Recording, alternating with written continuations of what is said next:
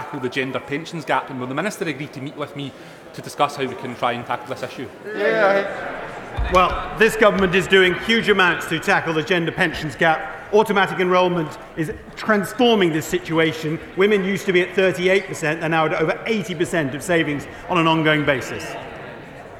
Before we come to Prime Minister's questions, I would like to point out that the British Sign Language interpretation of proceedings is available to watch on the Parliament Live TV.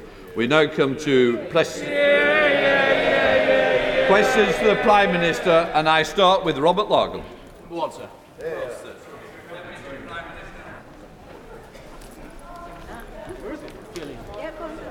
Deputy Prime.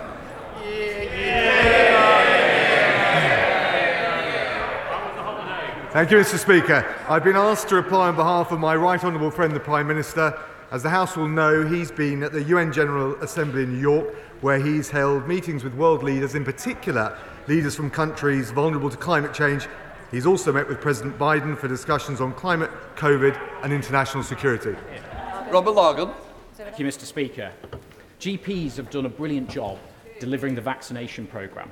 They've had to work very long hours in the most challenging circumstances, and now they're having to deal with a huge COVID backlog. As a result, many of my constituents have contacted me, frustrated by how difficult it is to see their GP face to face. Just this week, I've been contacted by someone who's been diagnosed with cancer after being taken into hospital.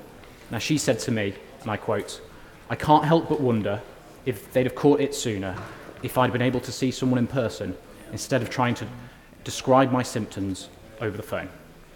So, can I ask the Deputy Prime Minister what the government are doing to tackle the COVID backlog and get face to face GP appointments back as soon as possible? Can I thank my honourable friend? I know he's a huge champion of his local NHS. I know of the incredible work that he's done on reinstatement of breast cancer screening clinics, amongst other things. Can I join with him in thanking GPs for the heroic job they've done to see us through the pandemic? While appointment numbers have returned to pre pandemic levels, of course, patients, the public, rightly expect to see uh, their GP face to face where it's necessary. And as, we, as he'll be aware, we've provided and the Chancellor has funded a £36 billion package to deal with the NHS backlog, as well as pursuing our plan for social care. We now come to the Deputy Leader of the Opposition, Angela Rayner. Thank you, Mr Speaker. And the Honourable Member makes a very important point that I think across the House people are concerned yeah. about that. And I share the Deputy, uh, the Deputy Leader's comments regarding the work of the GPs and our local primary care services. But, Mr Speaker, can I begin by offering my commiserations to the Prime Minister after he flew away to the US and made absolutely zero progress on the trade deal that he promised us. And can I ask the Deputy Prime Minister, does the Deputy Prime Minister still believe that British workers are amongst the worst idlers in the world? Thank you, Mr. Speaker. Um, what can I just say to the Right Honourable Lady? For a start, uh, I think it's excellent news that because of the engagement we've had with the US, uh, they have immediately given us the boost to trade and businesses by reinstating travel from the UK to the US. When it, when it, when it comes to British workers, can I just say to her that We've got payroll employment back to levels we saw before the pandemic. We've got youth employment rising. We've got businesses advertising over a million jobs uh, at a record high and the fastest economic growth in the G7 this year. Yeah. Angela Rayner. Oh, Mr. Speaker, still no trade deal. And those were the words, and those were the words of the Deputy Prime Minister in his book, which he wrote alongside the Foreign Secretary, the Home Secretary, and the Business Secretary. Yeah. And his actions, Mr. Speaker, speak even louder than those words, because whatever they say, their political choices have made it harder for working families to get by. So, can the Deputy Prime Minister tell us how much his universal credit cut and national insurance hike will take from a worker on £18,000 a year, say a shop worker or a travel agent? Well, what I'd say to the uh, Right Honourable Lady is that the UC uplift was always meant to be temporary. We've paid the wages of nearly 12 million workers through this pandemic. We, we are coming out with rising jobs, rising wages. We would have done none of that if we'd have taken her advice, not come out of lockdown. Labour have got no plan. Our plan is working. Angela Rayner. Mr. Speaker, lots of words for I don't know. So let me help him. His government chose to cut the income of a worker on £18,000 a year by over £1,100. And Mr. Speaker, that's almost exactly the same as an average annual energy bill. Just as energy prices are ballooning, they've chosen to take the money that could cover a year's worth of bills out of the pockets of working people. The Deputy Prime Minister has said the solution is for people to work harder. So, can he tell us how many days a worker on the minimum wage would have to work this year in order to afford a night at a luxury hotel, say in Crete?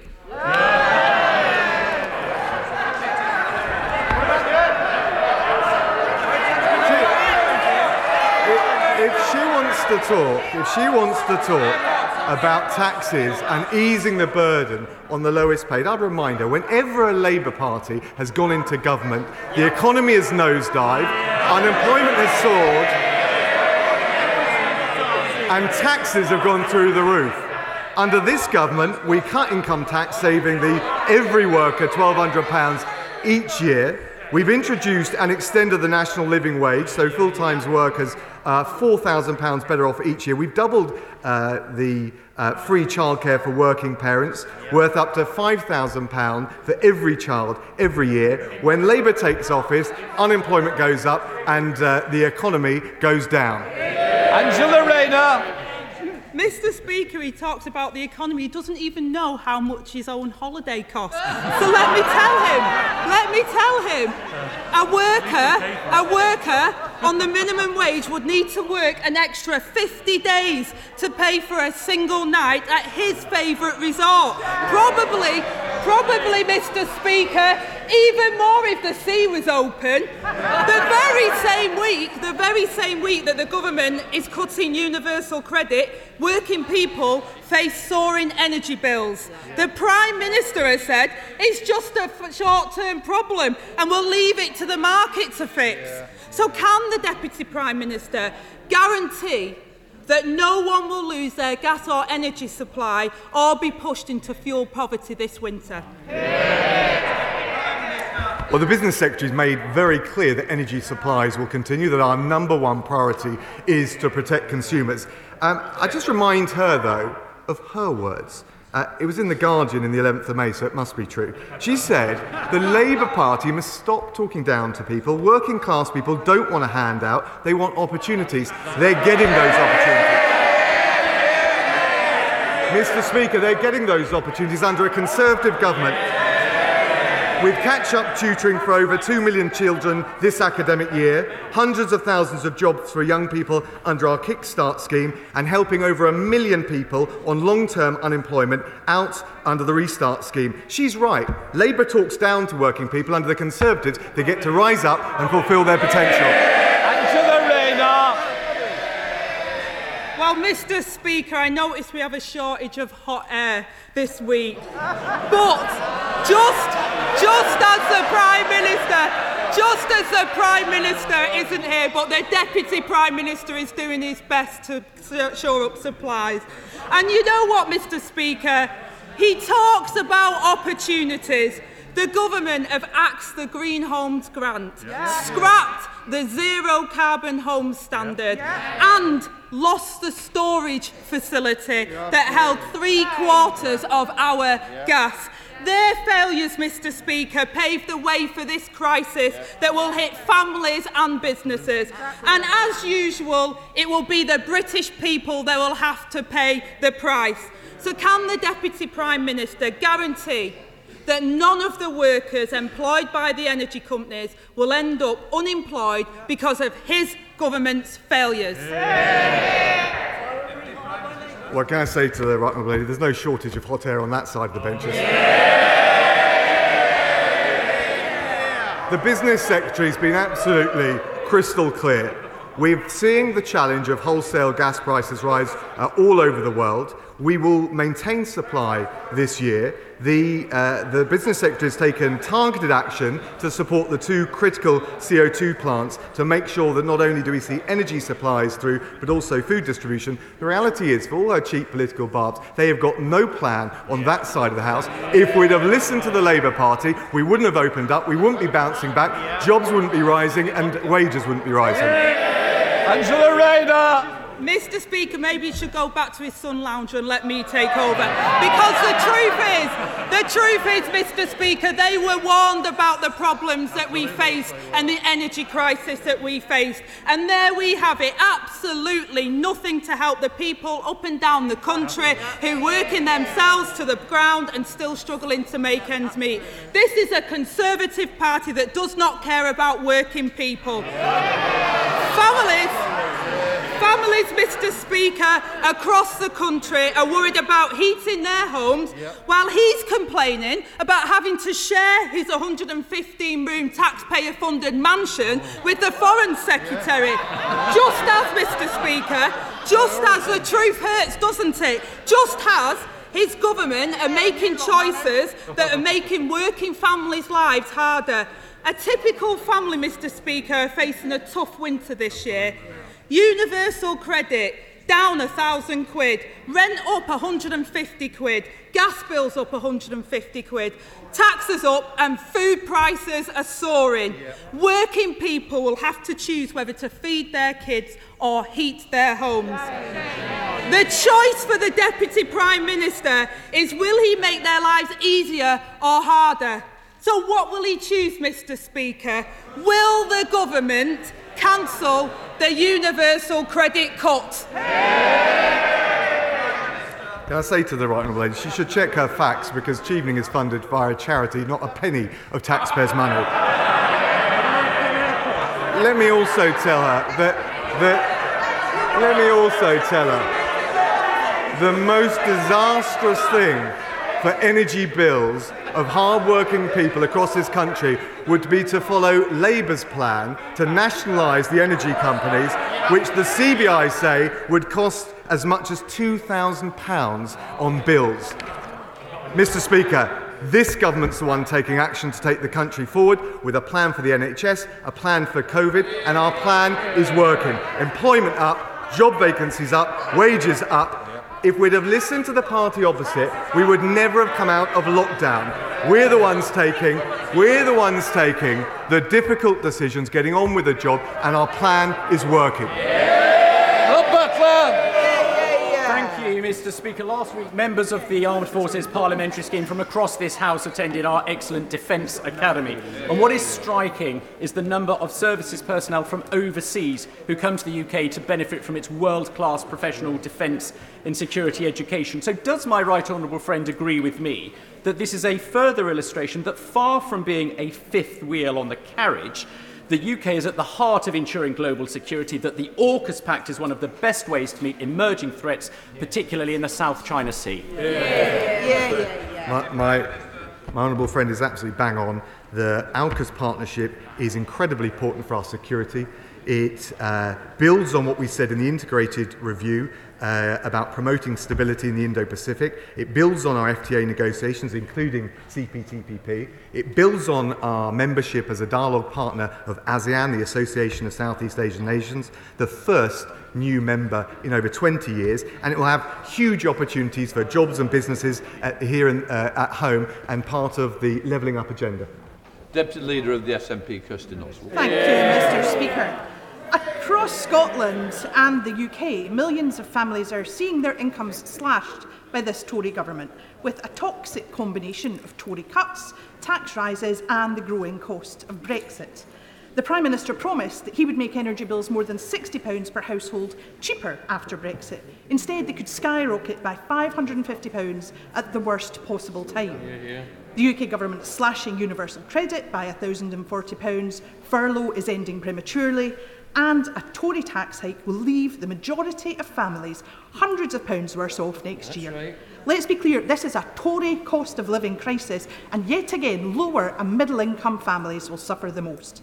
So, will the Deputy Prime Minister agree with me it is time to scrap Tory cuts to universal credit and to introduce an emergency energy payment for lower income families so no one has to choose between heating and eating this winter? Um, can I say to the Honourable Lady, many of those issues are uh, devolved to Scotland, but the price cap, the, the energy price cap, the, the energy price cap will save 15 million households uh, up to £100 each year. We're also taking targeted measures to extend the warm home discount. Uh, that will be uh, £150 knocked off the bills of 780,000 homes. We're providing seasonal cold weather payments to eligible claimants, uh, an extra £25 a week during colder periods. On top of that, we're giving a winter fuel payment to recipients of the state pension. But the crucial thing, uh, Mr. Speaker, is that we've got rising employment and rising wages, and that will benefit everyone in Scotland and across the UK. Kirsten Oswald. Thank you, Mr. Speaker. And that's a disappointing and perplexing response from the Deputy Prime Minister, who perhaps needs to go back and look again. And I have to say to him, warm words don't heat homes. and unless these Tory cuts are reversed, we will see even more families pushed into hardship and crisis. Mr. Speaker, yesterday I met with the East Renfrewshire Citizens Advice Bureau. They warned of a cost of living tsunami mm-hmm. hammering families. A universal credit cut, Tory tax hikes, soaring household bills. Because of this government's choices, people are having to choose between heating their homes or feeding their families. Yeah, yeah. For all their empty rhetoric, you can't level up by making people poorer. So can the Deputy Prime Minister explain why he's stubbornly refusing to consider introducing an emergency energy payment that would help families through a very difficult winter? Well, as uh, said, uh, Mr. Speaker, the price cap in place will save 50 million households up to £100 each year. On top of that, because of the approach we've taken with the national living wage, uh, full time workers will be £4,000 per year better off. But can I just also say to her, I think, uh, given the, the challenges that we understandably face, people expect, including in Scotland, for us to come together, stop this uh, scaremongering, stop this sowing of division, and and that's why I would have thought she would welcome the fact, with some of the challenges that the Scottish Ambulance Service is facing, that we've got the British Armed Forces helping the people of Scotland. Chris Loder. Thank you, Mr. Speaker. The bus and train operator First Group continue to slash our transport services in West Dorset despite receiving millions of pounds of public money with no revenue risk at all and the worst rail line frequency in the country on the Heart of Wessex line. Will the Deputy Prime Minister directly intervene to save what little service we have on that three hourly frequency line, or will he actively work to get a new operator that will? Can I thank my honourable friend? And uh, I know he's a great champion for the people in his constituency. I also understand that the Department for Transport has been engaging with the transport opera- operators in his constituency. Uh, I understand that Southwestern Rail intend to increase service levels to their pre-COVID timetable by May 2022. Um, and I also know that they have uh, ambitions for an increase in the train service frequency on the Great Western Rail route. DFT will, of course, continue to work with GWR, and I continue to uh, support him in trying to champion commuters and passengers on all of those services. Stephen Farry. Thank you, Mr. Speaker. Without a Green New Deal, the government is struggling uh, to meet its uh, carbon reduction targets under the Paris Agreement. At the same time, the International uh, Energy Agency is making clear there shouldn't be any new exploitation of oil or gas fields if the world is to meet the 2050 target for carbon neutrality. Yet, the government is potentially investing in the new Cambo oil field in the North Sea and also other oil, supporting other oil wells across the UK. So, how can the government have any credibility when it, when it said and made, made a pledge to cease funding oil and gas companies, yet this is still going ahead? Well, can I say to the honourable gentleman, thank him for his question. Uh, of course, we launched the landmark North Sea Transition uh, deal to transform the offshore oil and gas sector in preparation for net zero. So we have a plan. We've also secured record investment in wind power, totaling close to half a billion pounds. We've got a world leading hydrogen strategy. And of course, we're the first major economy to, in the world to set net zero into law. And I can tell uh, the Honourable Gentleman that on Monday at the UN General Assembly, the Prime Minister announced £550 million uh, of uh, ODA that will be allocated to support developing countries to meet net zero. We're leading by example at home and abroad. Andy Carter. Mr. Speaker, as, as you know, Warrington is one of the fastest growing towns in the north of England. But our hospital, which is mostly Victorian, is creaking at the seams. Over the last year, the hospital have recruited an additional 240 new nurses and more than 100 doctors. But we need more beds. So, can I ask the Deputy Prime Minister to speak to the uh, Health Secretary and ask him to back our bid for a new hospital in Warrington? Can I thank my honourable friend? He's a powerful champion for patients and his constituents. Uh, we've now received uh, applications for uh, to be one of the next eight hospitals in our new hospital programme. Uh, I understand that an expression of interest has been submitted uh, by uh, uh, proposing developments across both the Warrington and Halton Hospital. I can't, and he'll understand, uh, notwithstanding uh, the uh, uh, smart way that he's gone about his intervention, I can't comment on particular applications, but I can tell him there'll be a decision by the spring of 2022. Deirdre Brock. Thank you, Mr. Speaker. I start, Mr Speaker, as our Westminster COP26 spokesperson by welcoming today's announcement by INEOS of £1 billion of investment into cutting greenhouse gas emissions at its Grangemouth plant and supporting the CCUS ACORN cluster at St Fergus in Aberdeenshire. A big step in the right direction. But now I must ask the Deputy Prime Minister this. Can he outline exactly for us what it is his government has against the Scottish Government requiring real living wages for Scottish workers and net zero obligations in its green ports? Well, can I just say to the um, Honourable Lady, net zero is at the heart of everything we do, and we've raised the national living wage, which will save uh, uh, the uh, full time worker £400 every year. John Penrose. Mr Deputy Speaker, later today the Subsidy Control Bill will give us all a welcome chance to replace clunky and bureaucratic EU-derived laws with faster, simpler and more flexible UK rules instead. But would the Deputy Prime Minister agree with me that subsidies need strong controls so they aren't misused by, heaven forbid, a future Labour government? Ministers have already committed to make the world, the UK, world leader in subsidy transparency. So will he look carefully at proposals to publish details of more subsidies in future rather than fewer, as the current bill suggests?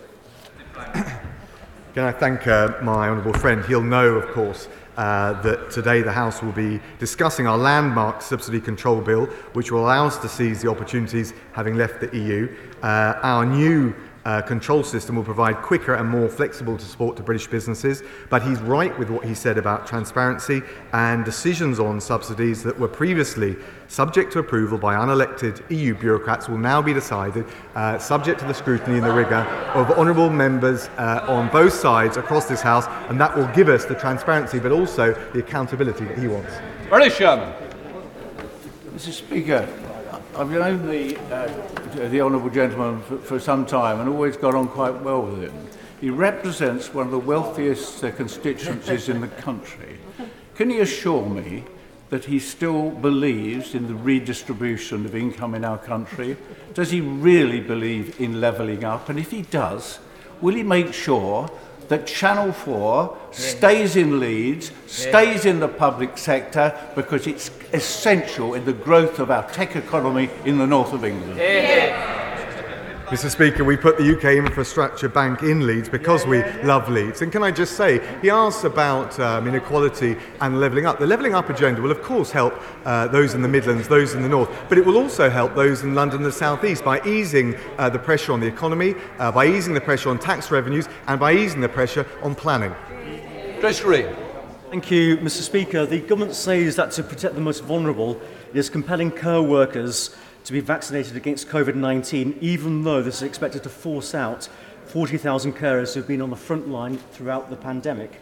Would my Rajaram friend set out why the same approach isn't being taken to protect the most vulnerable in the National Health Service? So. Can I thank our honourable friend? Look, we're very clear. Vaccines are saving lives. Uh, they're also boosting the economy because they've allowed us to, uh, to open up. Um, that's particularly important for the risk to vulnerable people, including carers in care homes. Over 90% of care home staff have received their first, first dose ahead of the November deadline. Uh, we encourage others to get vaccinated, and of course, the DHSC is currently considering whether to make uh, vaccination uh, and uh, of not just COVID but also flu, a condition of deployment for frontline workers in health but also in care settings. Tricia Gibson. The employers' national insurance payments will place a huge burden on, on the public sector, from local government to police and fire services. Can the Deputy Prime Minister tell the House what the financial impact of this will be, both north and south of the border, and if additional funding will be provided to ensure there are no cuts to our vital public services. Yeah. yeah. Well, can I just say to the Honourable Lady that, um, of course, the Treasury assessed very carefully these measures. Uh, we're supporting hundreds of thousands of jobs for young people under our Kickstart scheme. Uh, there's a there's a range of other measures that we're taking, including uh, the Restart scheme, and, and, and, of, and of course we look at the tax burden. Uh, but I would just remind her that we're the ones that have uh, uh, in, uh, taken um, uh, 1,200. We're the ones. We're the ones that have saved the average worker £1,200 every year. We've doubled the free childcare for working parents, and frankly. Uh, frankly, to the honourable lady, um, we're of course mindful of the pressure on public service, as in turn, as with the private sector. We're doing every, everything we can. But the SNP opposed coming out of lockdown. The SNP opposed. Order! Please, we've got to try and get through some questions. It's your own side. You're stopping asking the questions, Deputy Prime Minister. Too long an answer. Dehenna Davison. Thank you, uh, thank you, Mr.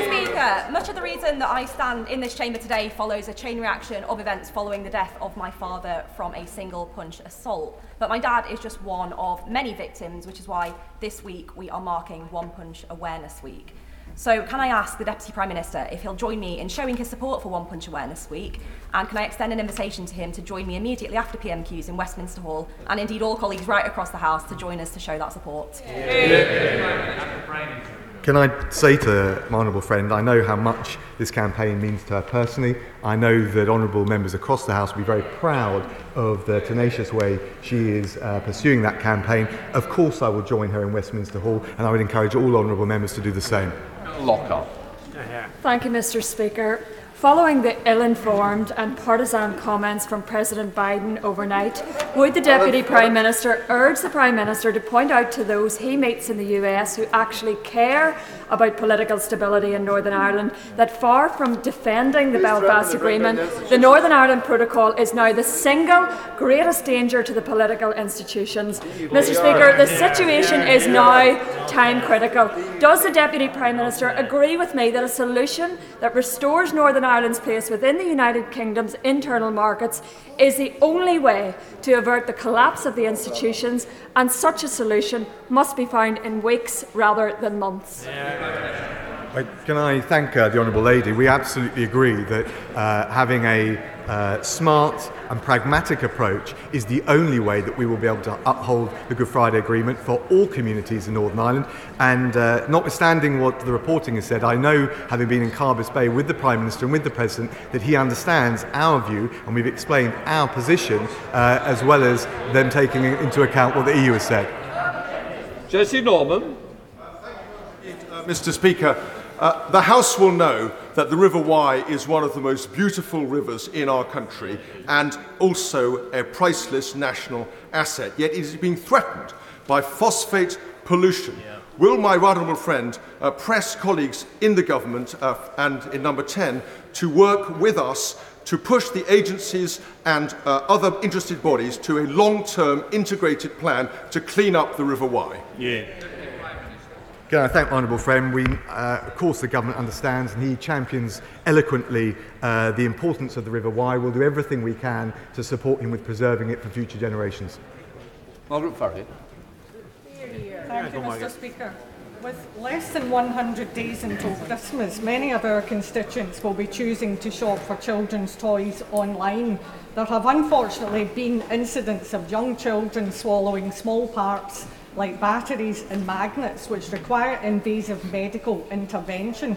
With rogue traders out there, Deputy Prime Minister, how can consumers be satisfied that toys they purchase via online marketplaces are safe, marked as age appropriate, and meet the required safety standards? Yeah, Can I thank the Honourable Lady? And I've got young children, and I know what it's like at Christmas, and uh, as well as being a time of great happiness, uh, also uh, a certain degree of uh, trepidation when they go for the presents in the way she described. But I can reassure her manufacturers and distributors must provide information on age appropriate use of toys.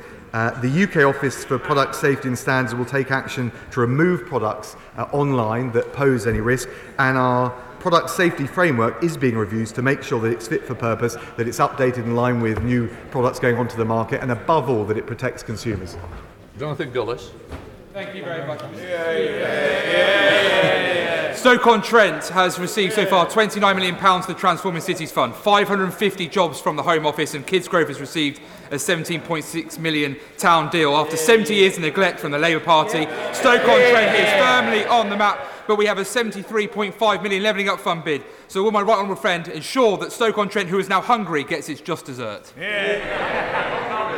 He's a Doughty champion for his constituency. He's absolutely right. We'll give him all the support we can. And, he, and he's right to say the only reason uh, that we're seeing uh, that level of prosperity is because we've got employment rising, youth unemployment coming up, and rising wages. That's happening under this government because the opposition have no plan whatsoever. But it's nice to welcome back Sir George Hamilton. Thank you, Mr. Speaker, and can I take this opportunity to thank you personally for the kindness you showed during my recent illness? Um, Does the Right Honourable Gentleman agree that town halls know better than Whitehall when it comes to levelling up?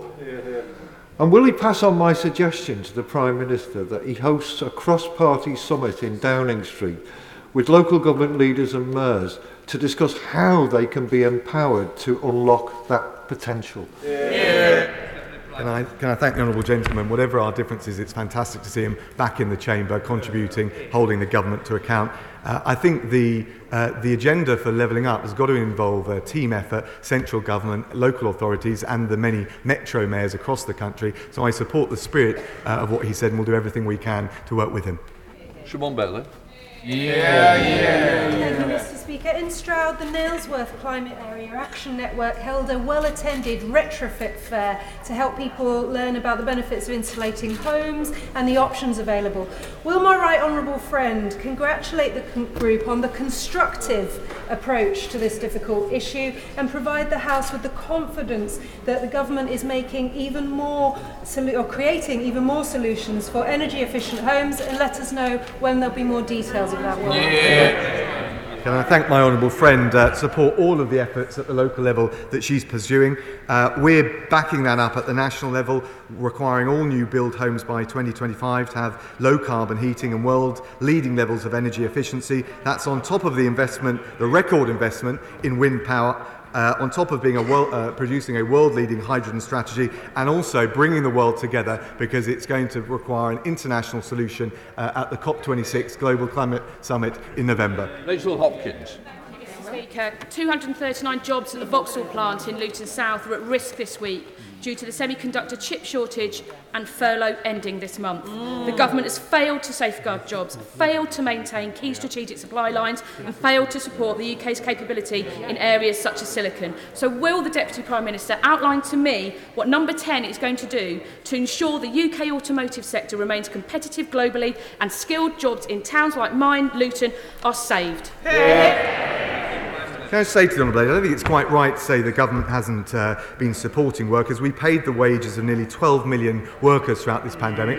Clearly, clearly that can't continue indefinitely, but I can reassure her specifically that the government is investing in supporting gigafactories and we will be investing in the technologies of the future that will create the jobs of the future in her constituency and right across the UK. Derek Thomas. All of us here enjoy the opportunity to eat British food and drink and enjoy yeah, British yeah, flowers. Yeah, uh, I'm joined by all of Cornwall's MPs pressing the Home Secretary to renew the seasonal agricultural workers scheme for next year, 30,000 people, but also to allow them to pick daffodils. Will the, uh, will the Deputy Prime Minister please speak to the Home Secretary to remind her of the urgency of getting the seasonal agricultural agriculture worker scheme renewed? Thank you. Yeah, yeah, yeah. My honourable friend is a, a powerful champion for his constituency in the region. I will, of course, pass on uh, his uh, uh, suggestion and advice to the Home Secretary. I believe she's been lobbied from various other quarters. We're very mindful of the impact on seasonal workers and we'll make sure we get the right balance. Final question, Anna McMorrin. Thank you, Mr. De Mr. Speaker. A former junior minister for courts and justice once told this House he was absolutely committed to doing everything he could to improve the treatment of victims in the justice system. Six years and three manifesto commitments later, we're still waiting for that them to deliver a promised victims bill. Yeah. That junior minister is now the sixth Justice Secretary. So will he commit here today to delivering that long overdue victims yeah. bill? And bring justice to millions of victims across the country, including my own constituent who was left homeless, jobless and traumatised through the court system? Can, can I thank the Honourable Lady? I can absolutely make that commitment. I can tell her on day one I looked at the plans and expedited the work that we're doing on it. Well, if she'd give me a chance, I've not been in the job uh, uh, a full week. But, but what I can also tell her, what we're doing right now uh, with the victims uh, uh, uh, the, the, the, the Women and Girls Victim Strategy that we published in July. We've provided a national police lead that goes directly, reports directly to the Home Secretary. We've invested 30 million in making streets safer at night, particularly important for women uh, so that they have that reassurance they need, that there are no no-go areas, that there are no uh, de facto curfews. And we've also introduced 24-7 rape and sexual assault um, helplines. Um, can I just also gently say to her that in terms of standing up for the victims of crime, I, I, I lament the fact that the Labour Party voted against our police crime sentencing courts bill requiring all violent offenders, all rapists, all child rapists to serve at least two thirds of the sentence behind bars. You can't stand up for victims unless you stand up for tough sentencing. Right, that is the end of questions. I'll let people leave before I just read out.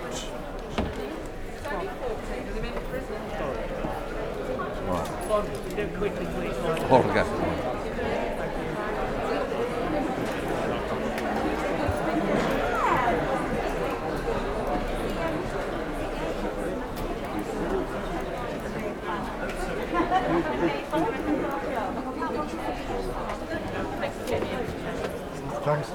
No problem, George. Lovely to see you, man.